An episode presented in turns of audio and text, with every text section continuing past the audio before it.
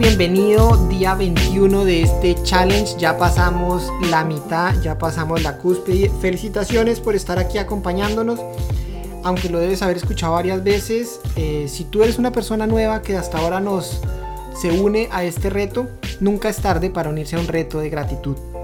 Si quieres saber más, en las notas de la descripción del episodio encuentra los datos o ve a, a la página web kindafamily.ca slash 40g. Allá hay más información de cómo descargar el cuadernillo de la ruta del challenge, donde vamos día a día escribiendo la gratitud que tenemos en ese día y cómo unirte al grupo privado de Facebook, donde los participantes del reto compartimos unos con otros nuestras gratitudes, nos animamos y nos alegramos entre nosotros. Sin más preámbulos, pues Gracias por estar aquí y hoy vamos a hablar del, lunes 28 de julio. Yo soy Pipe Ramírez y te dejo con André. Hola, eh, bueno, como ya dijo Pipe, aquí André les habla. Quiero contarles varias cositas. Una de ellas eh, es que pues obviamente en este momento, eh, después de varias terapias y pues veníamos en recuperación nuevamente después de lo del colon, entonces pues ya estoy un poquito más despierta porque después de la cirugía pues eh, la, anestesia y pues como que el cuerpo tiende a estar como más cansado, entonces como a dormir más. Ya para este día pues estoy más despierta, más tiempo y pues eh, los minutos, las horas pues se pasan más lento. Entonces, como en, empezar a mirar qué cosas podía hacer dentro de lo que en ese momento estaba en capacidad, eh, yo sé, estaba siguiendo una cuenta, un youtuber que era de gorritos de para bebé, gorritos de lana. Entonces eh, vi un, un, video que me gustó mucho de un tutorial para hacer un gorrito entonces, pues yo le dije a, Pipe que, que si me podrían comprar lo que necesitaba para eso. Lo que pasa es que también había, antes de que pasara todo esto, durante el embarazo, Andre había encontrado como ese pasatiempos también en inspiración por Sammy. Eh, el día que él nació, le pusimos un gorrito con su nueva cobija, un gorrito que le había tejido Andre durante el embarazo. Entonces, como ella cuenta, en este punto como que intenta volver a retomar algo y decide pues nuevamente regresar al crochet. Entonces, em, le pedí a Pipe que si pues de alguna forma se podía comprar lo que se necesitaba, eh, los materiales, pues para, para empezar a, a tejer. No sé, después de, lo voy a contar ya porque no sé qué día después cuando ya llegaron los materiales, el poder tejer, o sea, algo que no caímos en cuenta porque recuerden que mi mente estaba súper lúcida, pero mis músculos y mi estado no. Entonces cuando llega, llegaron los materiales para tejer en crochet, pues no, no caímos en cuenta que tenía un montón de catéteres en las manos, que tenía muchas cosas. Entonces solo el poder coger la aguja y, y hacer la pinza con los dedos era una maroma. Entonces fue algo que este gorrito realmente fue hecho lenta, lentamente, en lo que mis manos, en lo que todos los catéteres me permitían en ese momento. Y mm, entonces fue también es, es bonito ver que lo logré, pero sí el proceso fue bastante lento y tedioso es, darse cuenta que a veces algo tan sencillo como tejer, pues termina siendo muy valioso en poderlo hacer.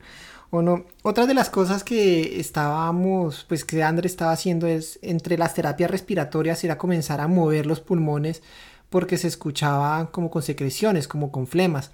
Entonces, obviamente, las terapias era medio mueva aquí, tosa, levante los brazos hasta donde puede, sople, y todo eso para inducir la tos para poder sacar las flemas. Sí, tenía, y las flemas eran algo que me causó curiosidad, era que las flemas eran, era más la saliva, la saliva y todo era súper espeso, era como, como un jarabe, era realmente una consistencia bastante espesa.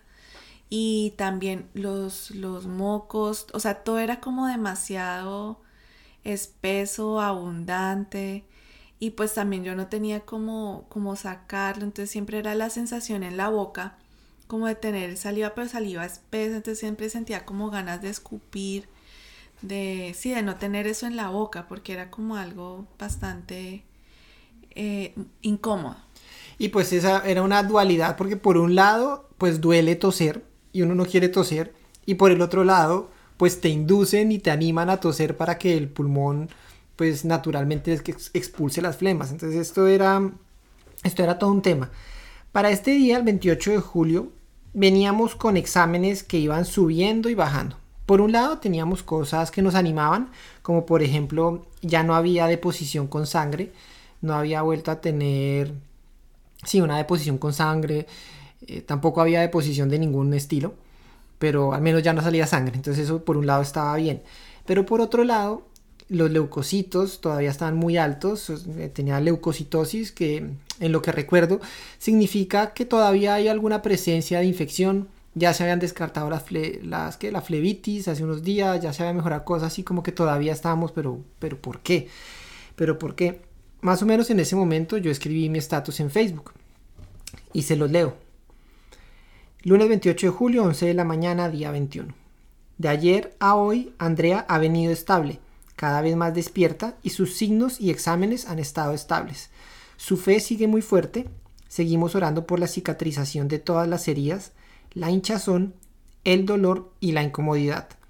Entre más despierta está ella, más evidente es todo esto, por las cirugías, la quietud y la cantidad de cables y tubos de medicamentos. Sabemos que Dios está con nosotros, pero como humanos no dejamos de luchar con la paciencia, los miedos, etc. Gracias por estar pendientes y apoyando. Hasta ahí va mi estatus, con, bastante fe y optimismo, pero aunque no lo puse en el estatus, ahorita sí les estoy contando, todavía tenía por dentro el qué está pasando con los leucocitos que siguen subiendo. Eh, yo me decía, no, es normal, eh, todo está mejorando, es normal. Mucha gente, especial mi mamá, me decía, los exámenes están enfermos. André no, André se ve que está mejorando y son los exámenes que están enfermos pero sí ahí había algo que no cuadraba, que los doctores todavía los tenía con el, con el vamos bien, pero hay algo que falta, hay algo que no está, no está cuadrando. Ya en este punto, todo lo que les había contado, es que aquí hay cosas que ustedes van a sentir que es un déjà vu, porque como que, ay, ya no lo había contado, pero esto ya lo había contado. lo que pasa es que con cada cirugía reseteaban otra vez todo y otra vez desde cero.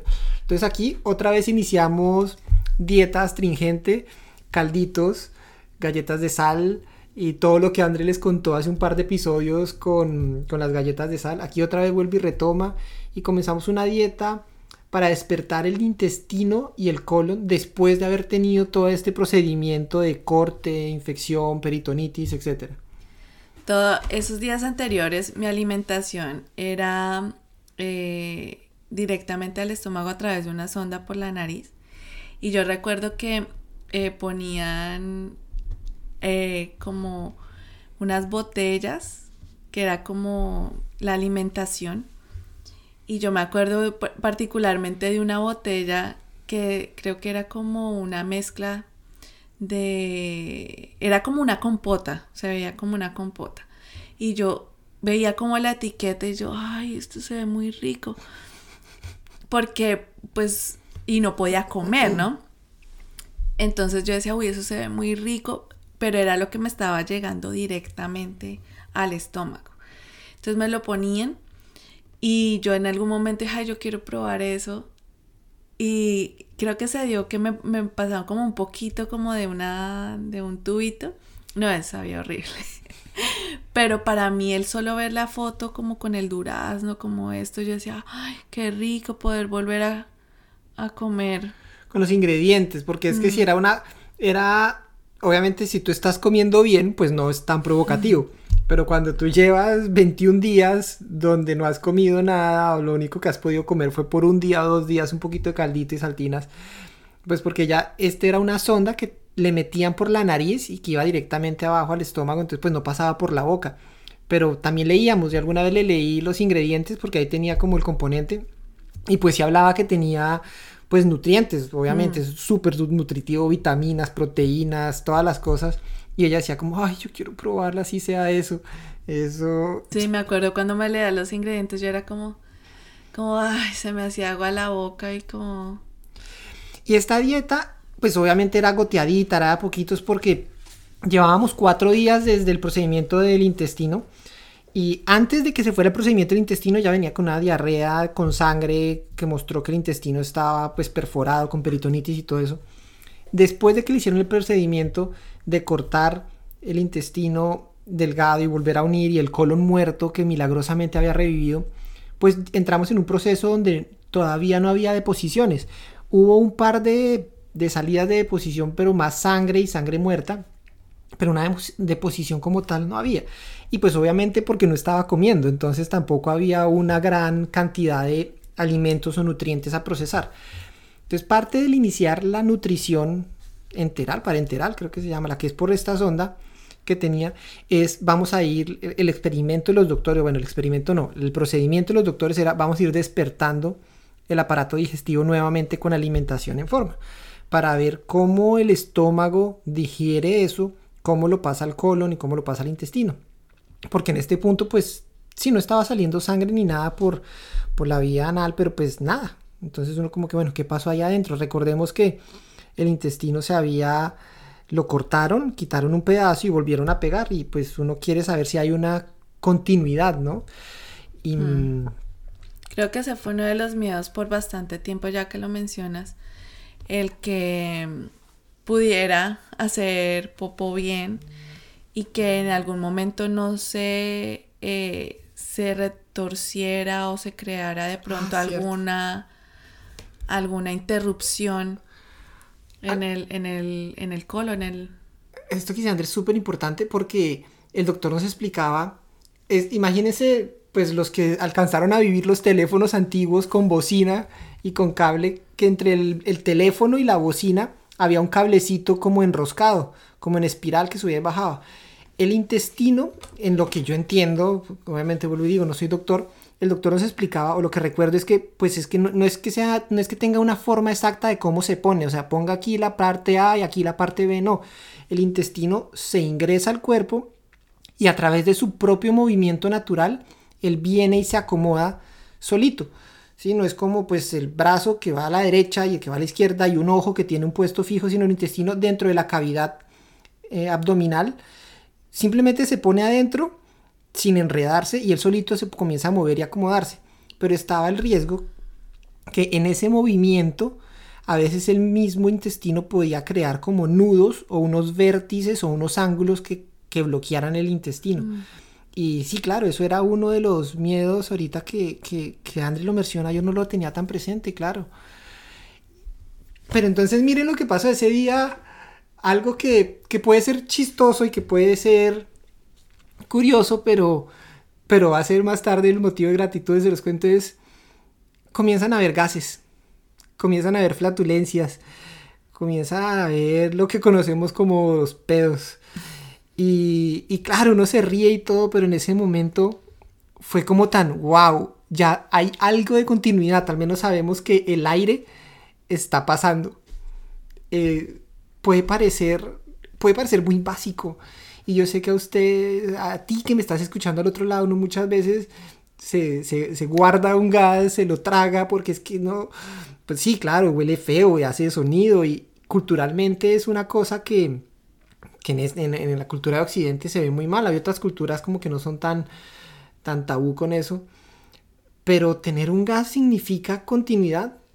Y para mí cuando eso, eso lo recuerdo en Andre, y los doctores lo hablaban con mucha optimismo. Y vida, exacto, esa es vida. Decía, mira, el intestino está siendo capaz de procesar el alimento que le estamos dando, sí está generando un aire, un gas, que es normal, y lo puede transportar dentro del intestino, tiene todo el, momento hasta que llega al final y sale. Y eso es bueno, y eso está bien. Y es como ver estos gases como hay vida, hay continuidad.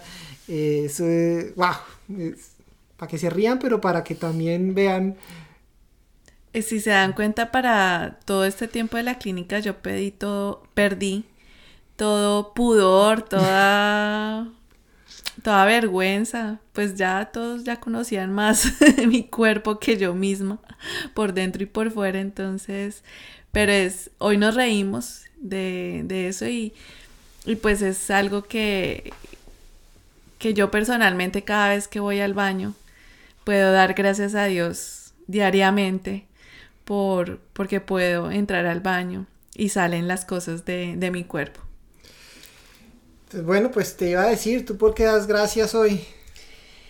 Yo doy gracias eh, por los hobbies, por los pasatiempos, porque estos, estos hábitos, estas cosas que de pronto hacemos que nos gustan, que nos nutren, pueden eh, ayudarnos en ciertos momentos. No solamente cuando estemos en situaciones críticas como la que yo estuve, pero en ese momento el buscar también mantener la mente ocupada en algo productivo.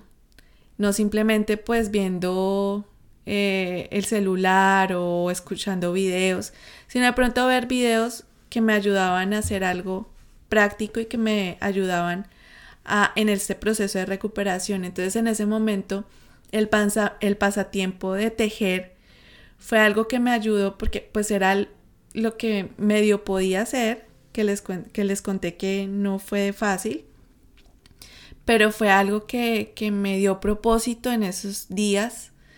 Eh, me dio propósito también mentalmente de ocupar mi tiempo ya estando más despierta. Y doy gracias por eso, por los pasatiempos. Y, y, te quiero invitar, si tienes algo que te gusta hacer, si te gusta pintar, si te gusta colorear, eh, cómprate algo que te ayude a, nutrirte de esa forma, eh, a que puedas pasar el tiempo y como es un pasatiempo que te guste, no sé si te gusta hacer letras, lettering, lo que sea que te guste. Y si no sabes y quieres aprender, hay muchos tutoriales de cómo lo puedes hacer. Entonces, quiero invitarte a eso hoy. Eh, con mi gratitud quiero invitarte a que busques algo que te guste y empieces a hacerlo así no lo sepas hacer. ¿Y tú, Pepe, por qué das gracias hoy? Yo doy gracias por los pedos. Así de sencillo, o sea, yo sé que uno muchas veces se los come y no, y que no quiero que salga, y que pena, y que qué dirán, pero es vida, es, es mi cuerpo, es tu cuerpo. Y así como André da gracias y hace una invitación, pues yo también doy gracias por eso y la invitación es que el próximo que te eches en el lugar adecuado donde te sientas cómodo, disfrútalo disfrútalo porque eso significa que tienes un intestino y un colon que están trabajando bien, que tienen continuidad, que son capaces de transportar un, aire, una, un gas y sacarlo de la manera como fue diseñado el cuerpo. Entonces, y si puedes, en esa invitación, disfrútalo y da gracias. Esa es mi gratitud para el día de hoy. Así que con estas invitaciones, ¿cuál es la tuya? ¿Cuál va a ser tu gratitud? ¿Cuál anotas? ¿Cuál compartes? También te invitamos si quieres, y te invito si quieres compartir cuál es tu pasatiempo favorito, en qué te gustaría aprender, eh, vayas al grupo de Facebook y compartas eso también junto con tu gratitud. Recuerda, estamos en este reto por 40 días, ya vamos un poquito más de la mitad. Y te invitamos, si aún no lo haces, que nos sigas en nuestras redes sociales, en Facebook e Instagram. Nos encuentras como kindafamily.ca. Compártele a alguien que necesite escucharte dar gracias. Aunque crea que no tiene nada por qué dar gracias, mira que la gratitud de hoy parece básica, pero es valiosa. Así que compártelo, tómale un screenshot al podcast en donde lo estés escuchando, taguéanos en tus redes sociales y nos vemos mañana para el día 22. Un abrazo, chao. Chao.